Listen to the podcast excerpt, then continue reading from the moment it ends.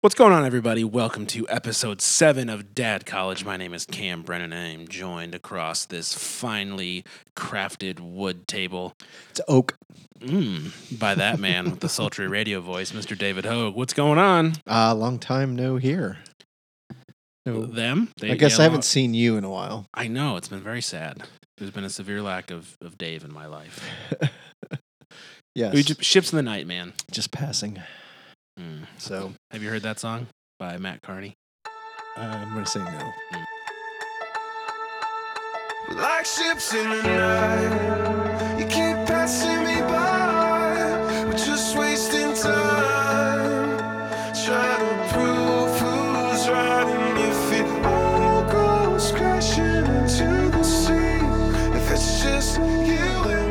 If I didn't drop it into the track right there, it's because I got lazy while I was editing. It's a good tune, though. Oh, okay. It's got a sweet beat, Dave. Anyways, um, as you can tell by that intro, it has been a while. Um, you know, just life, Yes, Travels. Life happens. end of summer, things like that. Me working all the time at night. It's getting kind of old. Yes. But hey, someone's got to grind those espresso beans and make those lattes. So, anyways, uh, we have some follow up, Dave, from two episodes ago, episode five, when we talked about fostering and adoption. awesome. And the follow up comes from none other than Mr. Uh, Justin Crow, friend of the show, friend in real life as well. But I feel like he should get mentioned doubly as a friend of the show and in real life. And uh, I've had conversations with him um, off the air, either, you know, at usually at his place, just about this sort of stuff and kind of what they're thinking. And he's got some some thoughts that he wanted to share with uh, us and with you, uh, the listeners. So, um, we spoke a bit about you know some of the fears that people can have going into like as the foster parents um, things they may be afraid of or fearful of um, that the kid gets taken away from you because you don't do a good enough job or the circumstances change in that child's life um, where they just get shipped around or the parents get you know get it back together enough that the the um, is it the government that decides or is it a I feel so stupid. The child's protective Child, yeah, services Family they, and child. Mhm. They determine that it's the parent or parents have met the required, you know, level to allow them to have the children again. That Yes. happens, right? Like kids that were put into foster care go Can- back home. Can go that's back home. that's ideal. That's, Ideal, yeah, That's yeah. that's actually what they want to have happen Right. is for them to go back home. Um, so he said that you know some fears that people might have are the kid is taken away, that uh, rules get broken, um, and that you know there could be manipulation involved. You know, either uh, from the child to the foster parents, from the foster parents to the child, the whole system in general. Um, but he says it's incredibly scary. However, what does it say about my faith in God if I let those fears keep me from acting on something that he feels he needs to act on? God doesn't call me to be comfortable or for me to provide an environment that's comfortable for my family. I'm personally not to this point yet, but pray that I'm able to uh, hand my fears over to God and trust Him. Uh, and it says on the various fears topic. I've also heard people challenged to have the perspective of what if it was your children in the foster system? How would you respond or want others to respond? Which I think is an interesting question. You know, because I think it's really easy to project as, you know, someone who's so stable and you know all the self uh puffing up we do of ourselves to think that we have it got we've got it going on but like if it if if i ever got to a point in my life where i could not care for my child i would like to think that i would still care enough for them to want someone else to provide the love and safety that I can't provide for them for whatever reason. But if I've gone down that road of providing a life that is not safe and not um, beneficial to that child to the point that the authorities step in and remove my child, perhaps I've long ago not really cared about them. Does that make sense? Mm-hmm. Like if I transition from, you know, what I believe I am now, which is a loving and caring father, to someone who doesn't give a crap so much. And I'm not saying this is everyone. Some people, there are other circumstances, you know, mental health issues that are not their decision. It's just, you know, something happens. Maybe it's PTSD and they can't recover from it, or, you know, an accident or some sort of other trauma that causes the change in the parent's life. Um, and I'm really rambling here, so let me try and bring it back in. But if it was your child that was put into foster care, you would want the people caring for them, I'm assuming, to love and care for them genuinely, right? Yeah. Like that's the hope. That would be the hope.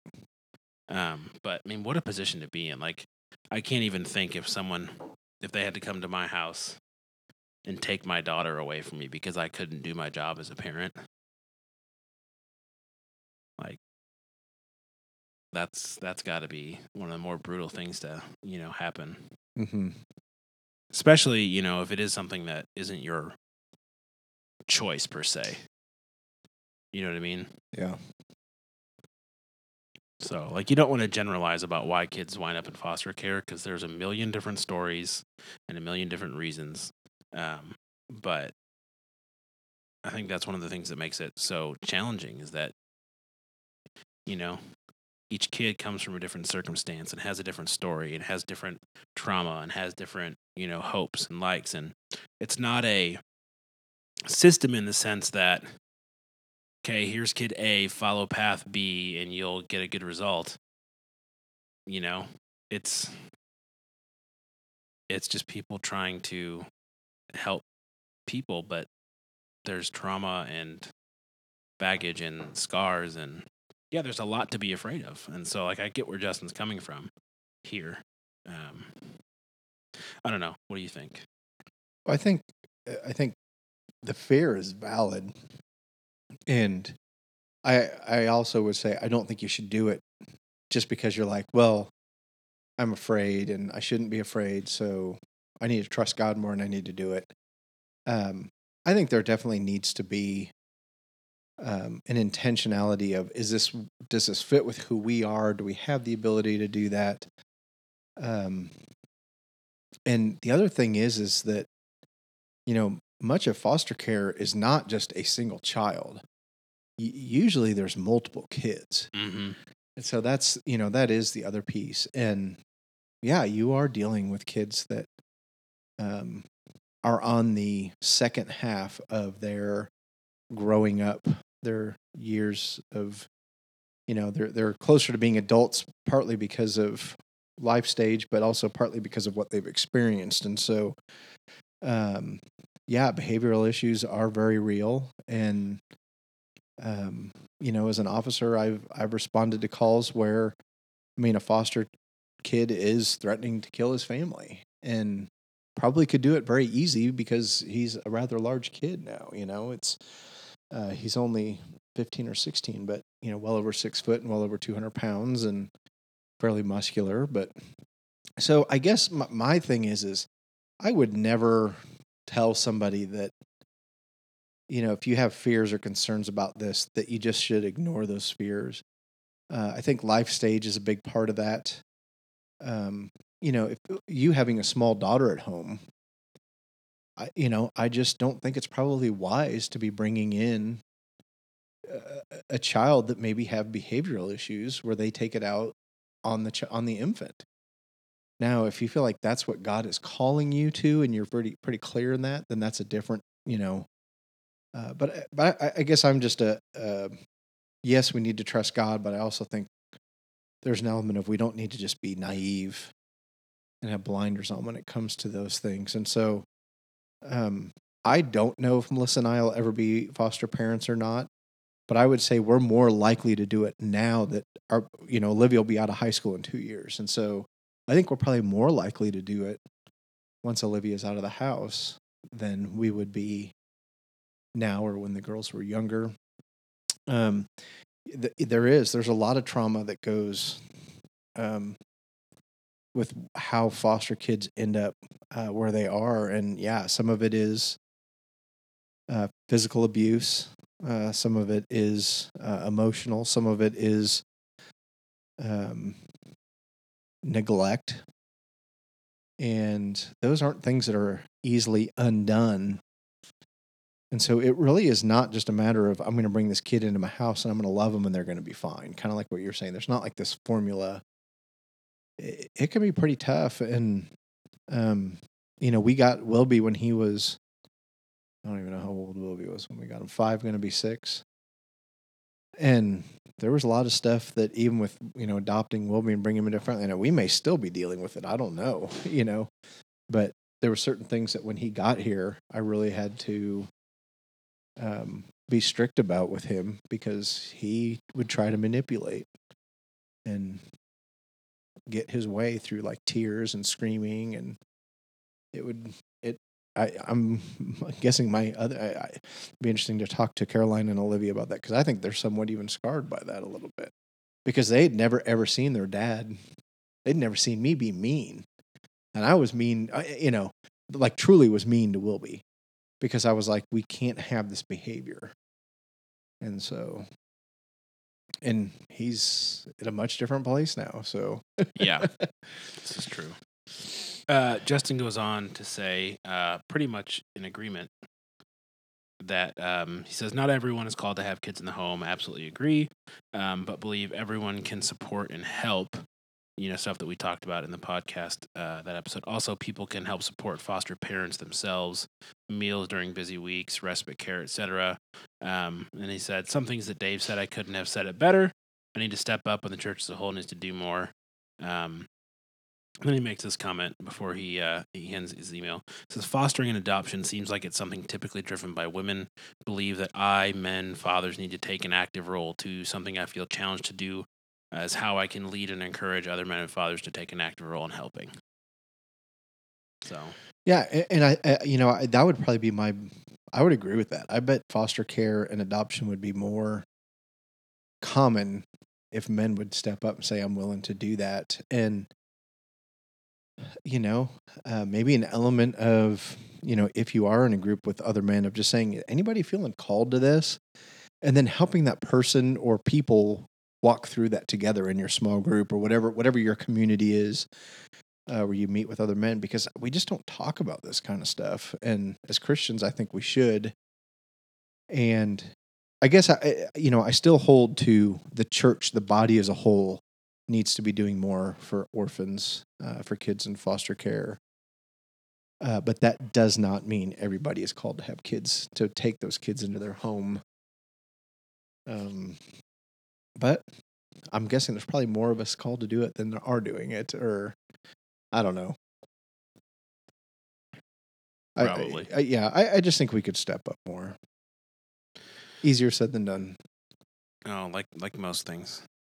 All right, so uh, that's it for follow up. Justin, thank you so much for sending your stuff in. Yes, thank you. Um, I know it's been a long time since you sent it in, but it's also been over a month since we recorded this podcast. uh, again, thanks for sending it in, and uh, appreciate um, both your uh, your follow up and uh, that you listen. It's great. Uh, if anyone else out there wants to um, follow up about any of the stuff we talked about on any of our episodes, like all episodes are fair game. It doesn't have to be just the last one. Um, you can email us at hello at supermegacorp.net. You can get Dave on the Twitters at David J. Hogue, very professional. And you can get me at Cam Brennan. And also, I would like to say a quick thank you. I haven't done this in a while because I feel terrible about it. A quick thank you to our Patreon supporters, Katie, Rachel, and Wilby. Yes. You guys very generous and kind and lovely and handsome and pretty and smart and wise and all around swell people.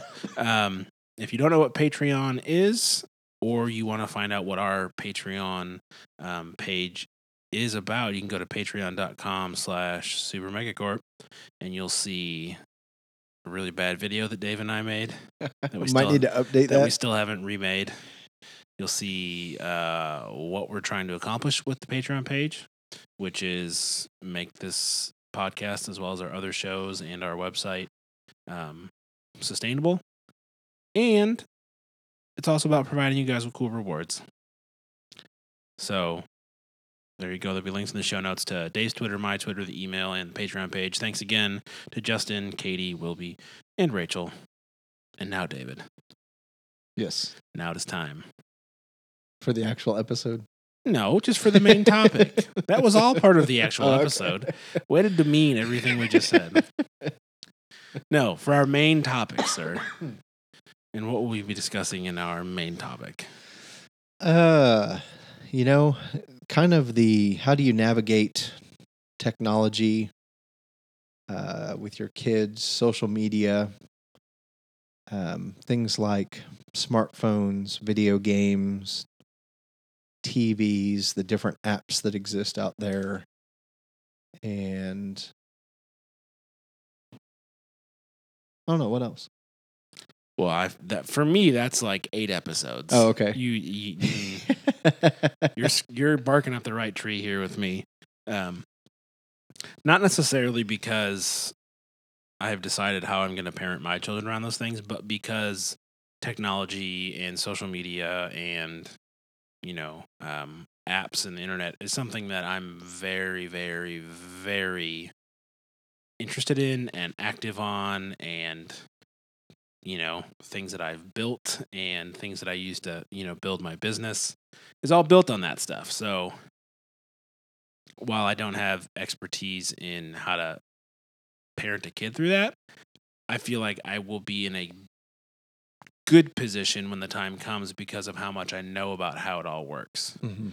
Now, that being said, by the time Kennedy's 13, Facebook might be gone, Snapchat probably will be gone, Twitter will definitely be gone, Instagram might be gone. Like, who knows what's going to be around, you know, uh, all the VR and AR and all that sort of stuff. But I don't know. I'm excited. I've dropped a bunch of buzzwords already. So, what do you want to start with?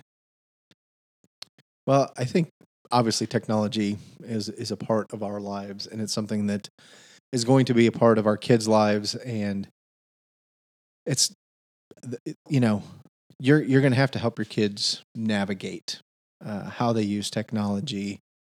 Uh, you know, we we always joke about kids are probably more on top of things than their their parents are, and I know that's certainly true in some aspects uh, for me. Um, so yeah, yeah I, I think social media creates a whole bunch of issues um, for kids, uh, especially teenage girls. Um, I think you know there are issues of when and where can kids watch TV, when and where can kids uh, use uh, their Xbox or their video gaming system, and that you know everything has become so complex right now that so many of these devices that you hook up to your TV and if you have Wi Fi connected to that device, you're not just getting games, you're getting a whole lot of other things that can be streamed into your house. And so, uh, you know, I, I think the big issue is is being proactive with your kids, uh, giving them guidelines, giving them rules, um, helping them to know what's appropriate and what's not appropriate, and just assume that your kid is going to lie to you and assume that your kid is going to pull one over on you and uh just don't be so naive that your kids are like the perfect little angel that that, that you think they are so No, my kid's not. She pooped in the bathtub the other night. all right kennedy Yeah, gross. Um. So yeah, I I, I definitely uh, agree. I think, and I think this it doesn't go without saying, but I think a lot of people have already thought it. It's like you can't expect your kids to um, expect, respect, or obey the rules and guidelines you set up if you haven't made that a part of your relationship in every other area. Right. oh So, like, absolutely you can't not care about, you know, how they present themselves in public or how they treat people, I should say. You can't not care about how they are in school. You can't not care about how they, uh, you know, dress, you know, modestly or immodestly. You can't, you know, all of those things how they how they uh, you know treat people emotionally how you know their peers their elders that how they treat you and then all of a sudden come in be like you can't have snapchat Mm-hmm. and you can't do this and i'm going to monitor all and like there has to be consistency and so when that does happen the child already has an expectation of okay mom and dad are probably going to have some rules and guidelines for this but and i probably might not like them especially you know if i'm a teenager and i want more freedom than you know they they deem uh proper but if that precedent has been set and those conversations have been had for years, it won't come as a surprise to them. They still might not like it. They may still think, "Oh, you're the worst," Oh and all my friends get, you know, and and you know, I'm I'm not looking forward to those conversations. But I'll be like, "Yeah, you know what? Right now, you think I'm the worst, and that may last for a while." and you may never forgive me for not letting you have whatever you know the hot you know uh sexting app is when you know my kid is that age but like but honestly quick aside why would you ever send a picture of your junk to someone i don't get that because for them it's normal. that's weird Yeah, trust me. That yeah, I, I yes, the sending naked pictures is fairly normal. I would say that that our our officers that are in the school system deal with that more than just about anything else. i don't get it penises are ugly I'm just gonna say it Yeah, and it goes both ways. It's not just guys sending the pictures to the. oh i know but it's just like oh i bet if i anyways totally on a weird tangent here i just don't understand it When you don't, guys don't understand girls if they if they think that's what they want to see. Exactly. That's my point. Is like, in what world is you sending a dick pic gonna end well for you? like, how do you think that's the way? Anyways, it just. But It doesn't end Add well. it to the list- It doesn't yeah. end well. add it to the list of things that I, you know, I want to pick the brain of teenagers sometimes and be like, what? What? Well, not even teenagers, grown men, politicians, like Police officers, yeah. pastors. You Yeah. know, it's. Anyways, where was I going with this? Oh, yes, whatever you know the the disappearing message app is. You know, when my kid is a teenager, but like. I can't expect them to back to my main point now that I've totally gone off tangent. Sorry about that. You can't expect them to honor or even consider your rules and regulations in one area if that is not a regular thing that you have built into your family. hmm Um, and I like, like I said, a lot of people probably already thought that, so I'm not, you know, reinventing the wheel here. But I feel like it's a good place to start with this conversation to be like, this, while special and evolving very, very rapidly, and so there might be nuance that's different, needs to be. You need to approach this similarly to how you approach how they interact with the opposite sex, how they interact with authority figures, how they interact with you, um, how they treat each other if you have multiple children, how they, um, you know, uh, use their money, how they use their spare time, how they serve. Like, if you if you are building those those guidelines in other areas of their life, it's going to make sense that you would want to do it here as well. Again, even if they don't, because they're probably not going to like most of the guidelines because I mean, I'm an adult and I don't like rules and Well, yeah. guidelines, but you know, sometimes they're they're there to protect you from yourself. Yeah, yeah, and I, you know, I I kind of sum that up in that be a parent. You don't need to be your kid's friend. You know, your kids have friends. They don't need to like you. I, I mean, that's. I feel like so many issues that I have seen where kids have challenged their parents and their authority. It's because the parents are too worried about their kids liking them, and so they allow them to do things they shouldn't allow them to do. They give them things they shouldn't give. They let they let the kids walk all over them. And so I would say parent your kid and discipline should be an early an early um, behavior that they see you uh, modeling for them and that there are consequences for when they do things wrong from a very early age. It doesn't mean you have to be a tyrant. I mean, you really don't.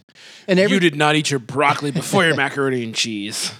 You are grounded for life. Yes. and every kid is different. That's the other thing too. You know your kids better than other people, and so, uh, you know, my oldest daughter, I just had to look at her sideways, and she was like, "I'm sorry," ah."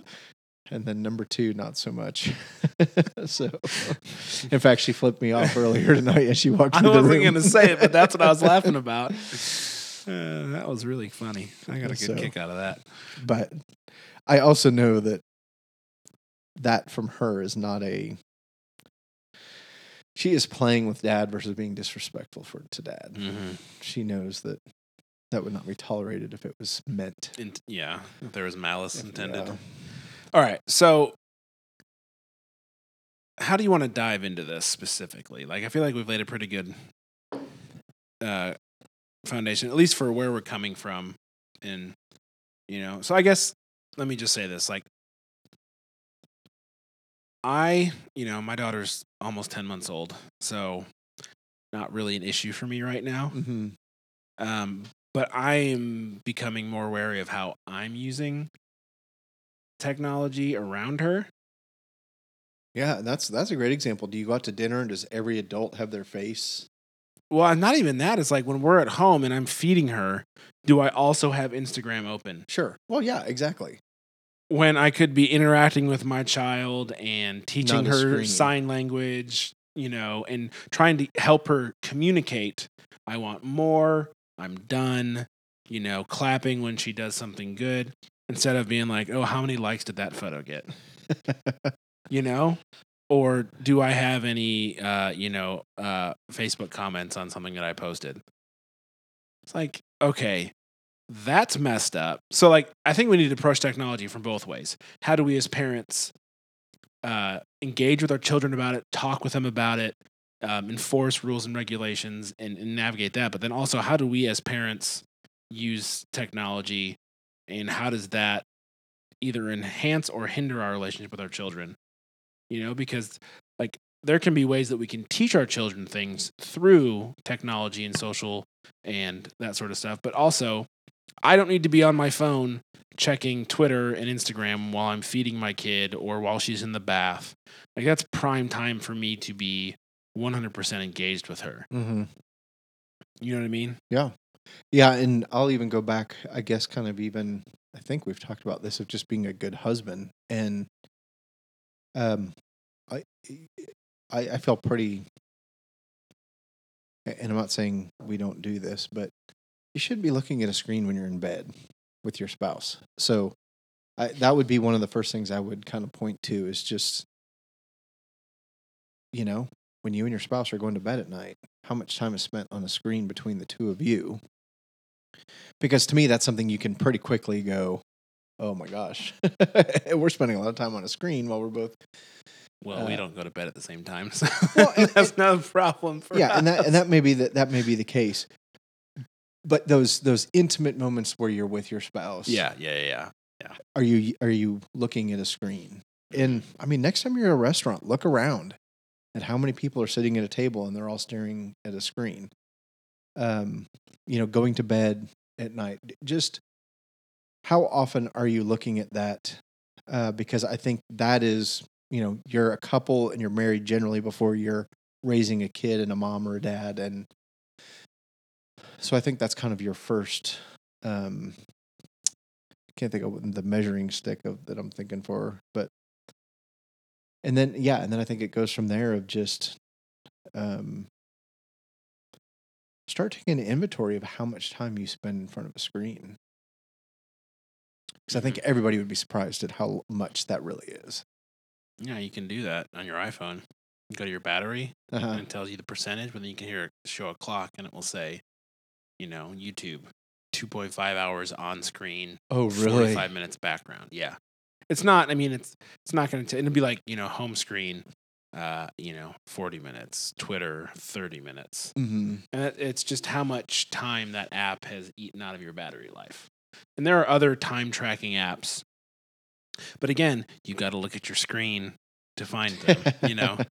Um, I heard a stat the other day that said the average person checks their phone 85 times a day. I'm sure that's true. And I was like, that seems kind of low, which is Oh yeah. that was my first reaction. Um, and I'm like, oh shoot, that must mean I'm the one that was bringing that average up. You know, because I mean, I check it for the time three times, even though I have a watch on. Sometimes, you know, I've got Kennedy in that hand, so it's just easier. But, um, all right, so let's let's get into the the parent child technology relationship. Yeah. Um. Do you have like filters set up on your network that that shut down certain websites and keywords or like like what's your approach to it because like you don't have teenage boys No. And that is even another issue because, and I think we've talked about this before, you know, if I wanted to see a naked lady when I was 15, I had to work at it to Real some hard. degree. and know, show your face somewhere yeah. yeah uh, and now it's, you know, if you've allowed your 15 year old to have a smartphone, it's at his fingertips. And so, um, I, so, um, no, we did not set passwords or we, we basically let all of our stuff be, um, all access type of thing. Mhm. And I can't say that I would recommend that. I think you, as a parent, know what your kids are uh, going to do.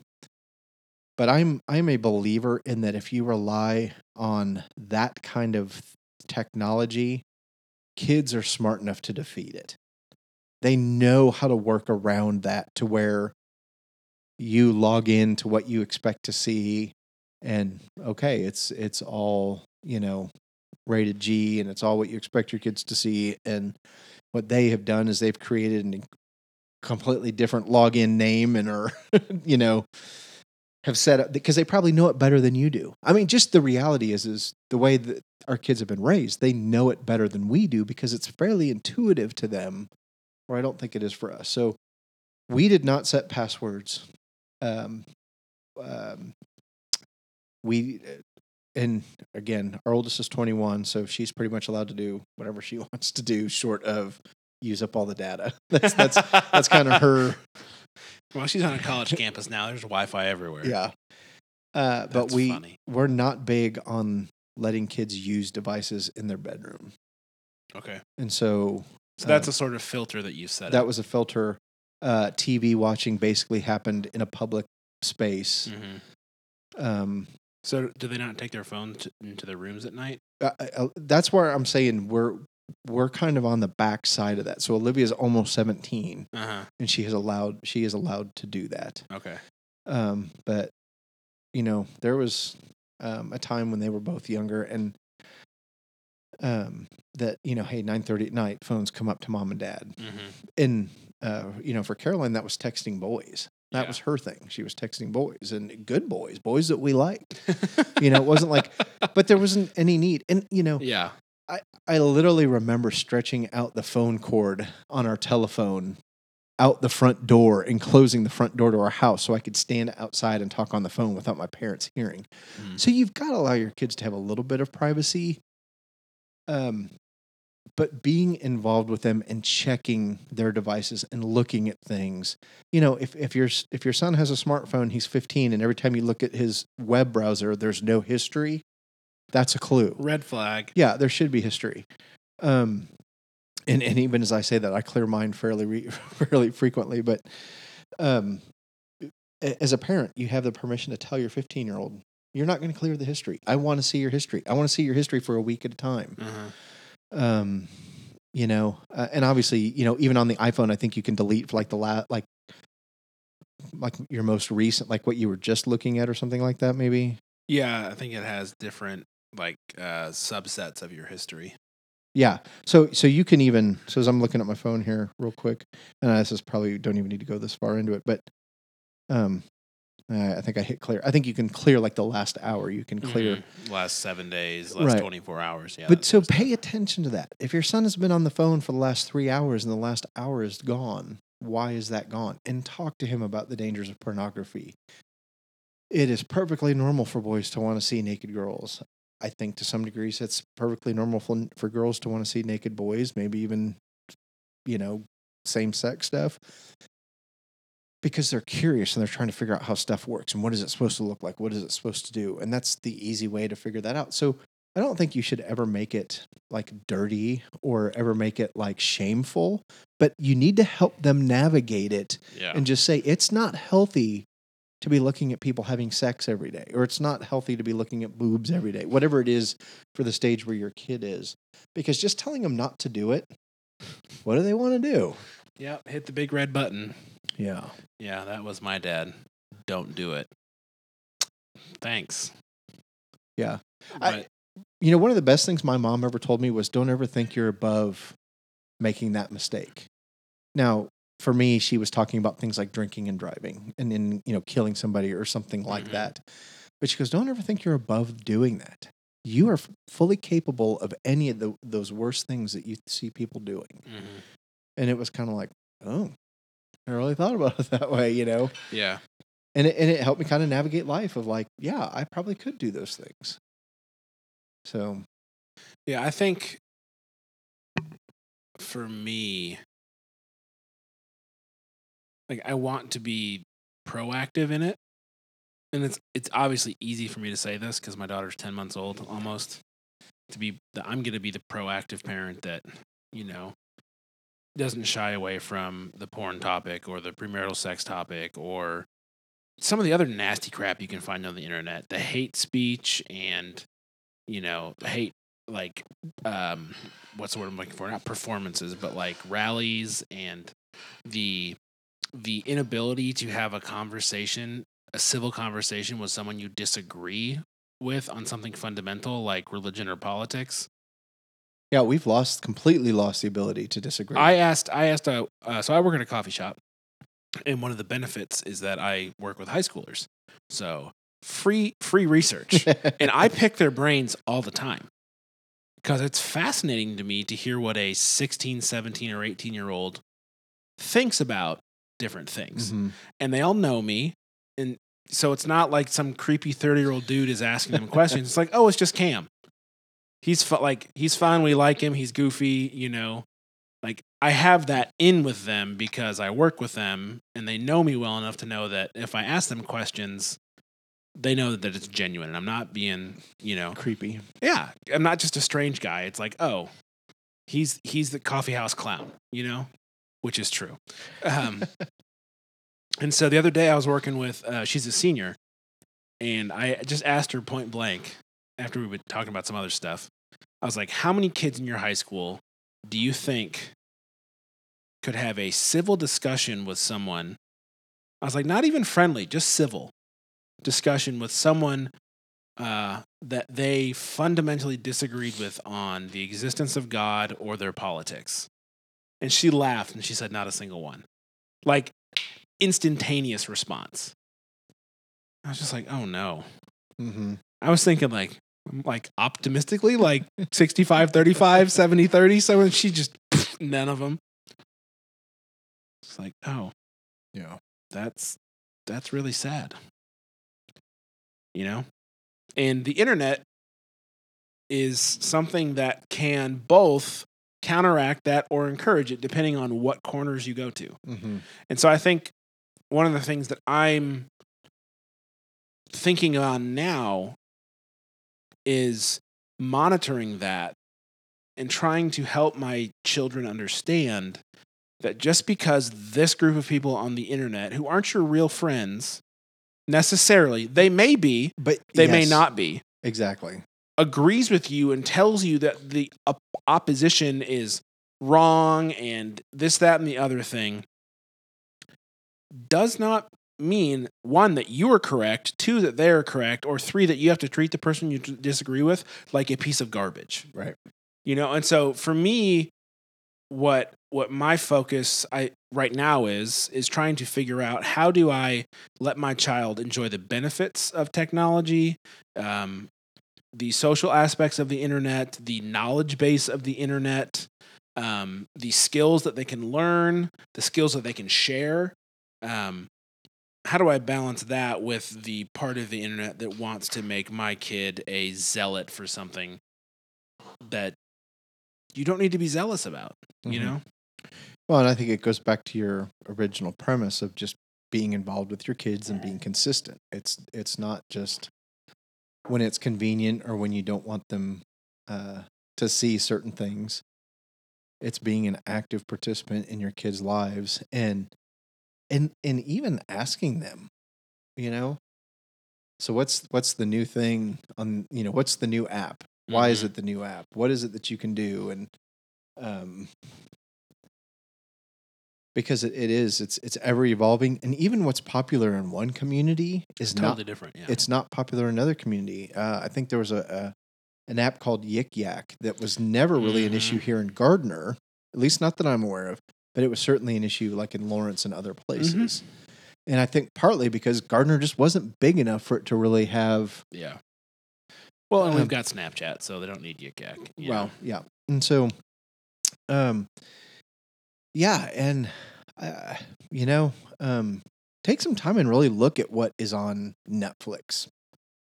Uh, i love netflix. There's a lot of shows that i enjoy in there but you know there's things like 13 reasons why that deals with teen suicide that um you know i'm a big believer in talking about it. You don't sweep it under the rug. You don't pretend Mhm. like it, it doesn't exist. But if your kid chooses to watch 13 Reasons Why, find out why they're watching that. Find out how it makes them feel. Have a conversation with your kid. And you know what? When your kid says, I don't know, I don't know, I guess, okay, whatever, that is your job to continue to pry at your kid and get answers from them. And again, I think, like you said, you, you establish that pretty early of you know, I don't know is not an answer. I don't I don't want to hear I don't know. And so when I say how are you doing? Fine's not an option. I'm good because I did well on a test today. So and so said hi to me in the hall. Explain to me why it's good. And then even help your kids navigate and go, you know what? A lot of what your happiness is is dependent on a, a- circumstance Mhm. Good things happen so you're happy bad things happen so you're sad. Okay yeah that's basic human behavior but uh, you know as, as, as a believer as, as somebody that, that is a christian i should have a joy that goes deeper than just whether somebody said hi or not to me today. But for a 13 year old in the right situation that could mean everything and you need to validate that. You need to not just ignore uh, the fact that so and so said didn't say hi to them in the hallway but kind of figure out what that means, you know? And here's the other thing don't tell them, avoid the pep talks, avoid, um, and this is we're even kind of on a tangent here a little bit of just, oh, you know, you lost your girlfriend, there's another girlfriend out there. Oh, you know, kind of validate fish the in the pond. yeah, Oh that that really sucks. And Yeah. I'm sorry that you're sad, and it's okay to be sad. Yeah, that's another thing. Give your kids permission to be sad. I think I think we have this mentality of, and this is one of the reasons why I personally don't like social media. Is teenage girls are, well, I should say I don't like social media for teenage girls. They're so self conscious anyway. And there's Paul Simon has a song called Kodachrome, and it's it it it refers to taking color pictures. Kodachrome uh, makes you think all the world's a sunny day. Um, oh yeah, um, we have this mentality of when the camera's on us, we're smiling and we're putting our best foot forward. And I think social media is very much that way, and we can cause girls to um, feel left out. We can, and so you got to be involved. You got to help them navigate. Um, when their four best friends are doing something on a Friday night and they're home, Mhm. that sucks. And you know what? When I was growing up, I had no idea that was happening. I might find out about it Monday night, but I wasn't sitting home alone stewing in the fact that all my friends were out doing something and I wasn't with them. Mhm. But now that happens. Yeah. So I, I you know, it's it's kind of funny. Um, it, I guess I had kind of one thing in mind when I was thinking about this topic, and I, it really comes back down to what you said at the beginning of just you got to be consistent. You got to be a parent to your kid and be involved in their lives, and not just about rules and guidelines and this is the line and don't cross it and this is the curfew and you better be home by it's navigating it's it's it's giving them the rules and then even helping them to navigate the rules. hmm Yeah, definitely agree. Um, so I guess for a quick uh, pivot here, um, I guess I just want to say a few things towards parents now Mm-hmm.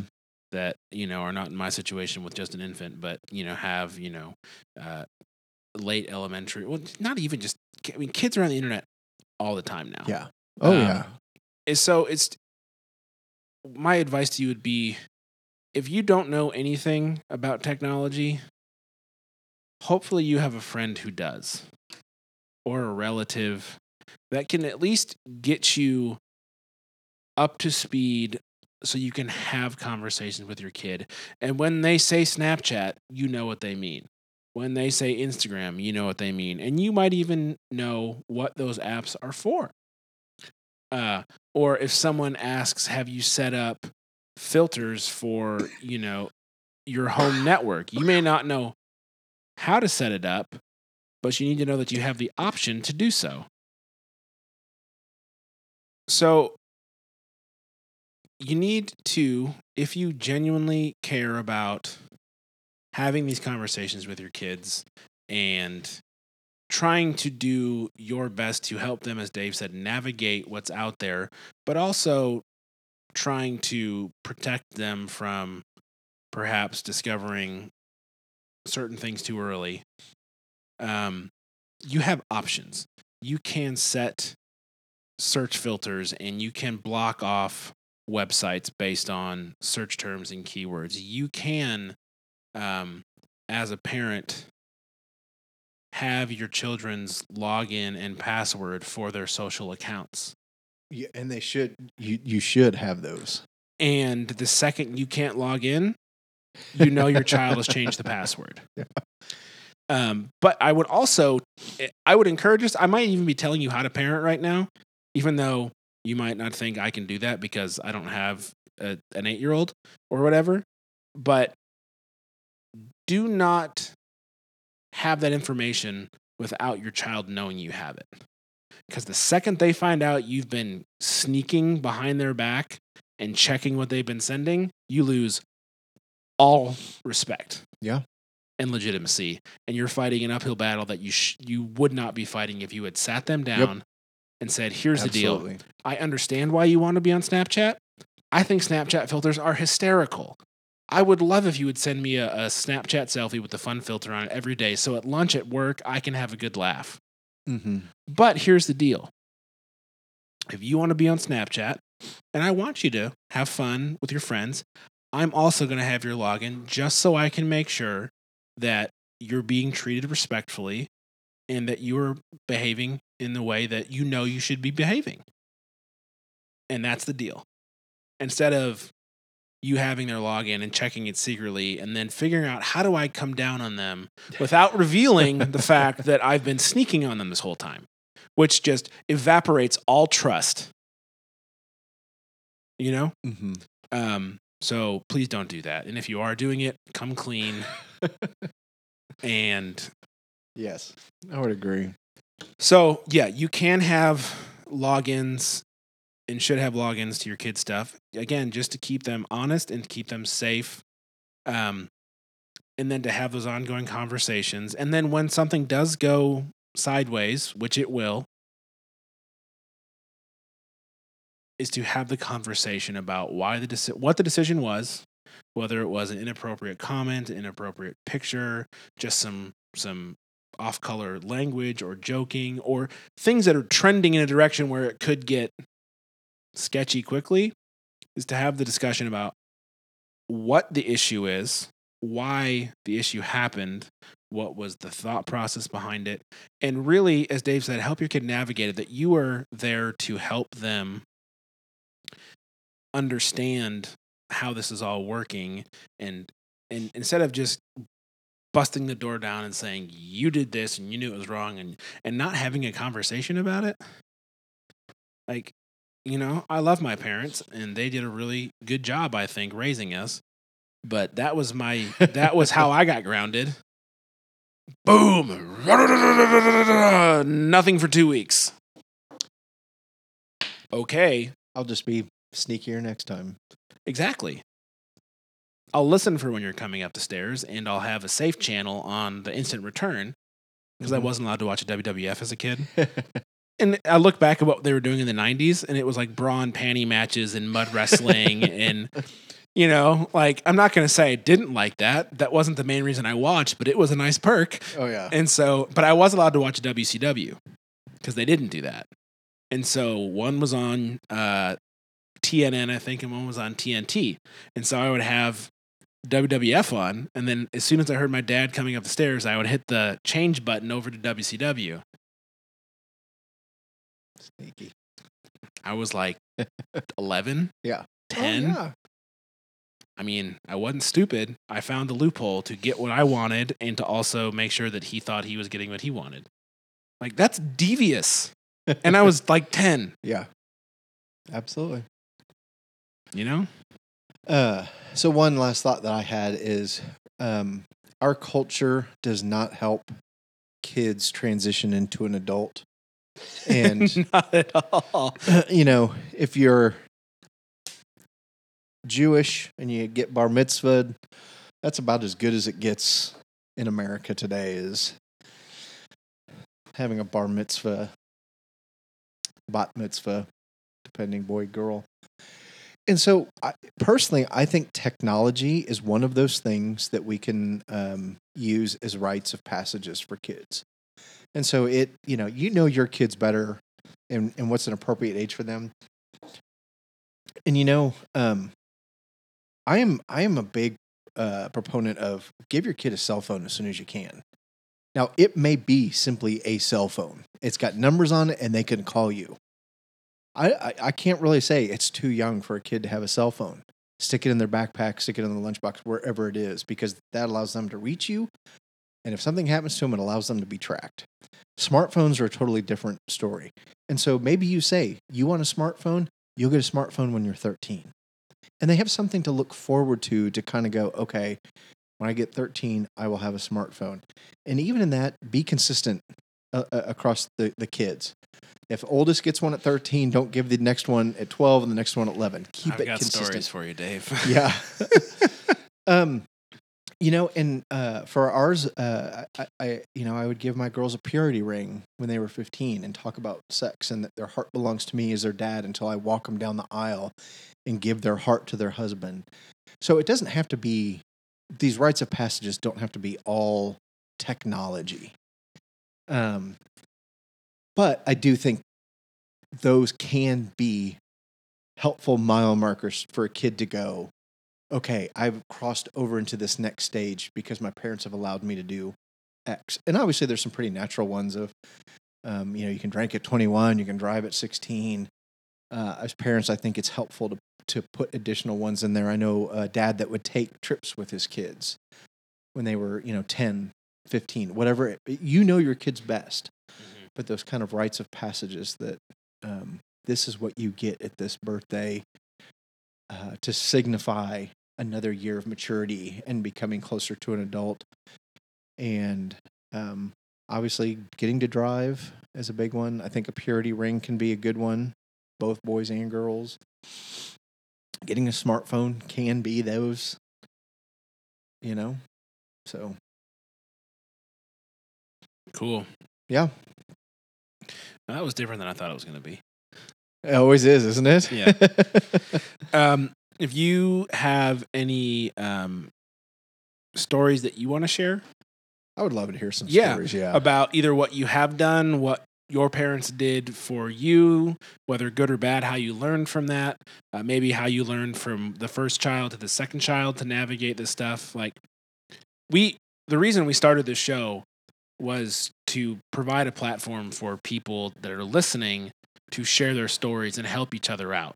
Like, Dave and I, we have opinions and we have reasons, but We're not we- always right. we're not always right and we don't know everything and Nope. there are there are always going to be people that have navigated something more uh, different uh, difficult um, uh, in unique ways that could potentially help other people that are listening to this show um, and so if you have uh, some ideas or uh, things that you do or or um, tips um, that would be helpful to uh, other dads that are listening to the show, please do write in. Um, again, uh, hello at supermegacorp.net is the email, um, or you can uh, get us on Twitter. Again, David J. Hogue, Cam Brennan, links are in the show notes. Because we really, you know, we want to help. Well, we want to learn from you selfishly, Yes. but we want to help facilitate you helping other people learn. Yep. Um, so we look forward to uh, to hearing from you, and we thank you so much for listening. yes. Thank you. It's, you know, we always talk longer than I think we intend to. we just can't help it. Just so, full of it. yes, uh, thank you for listening, and we'll be back at some point, hopefully sooner than later. Yes. Bye. Bye.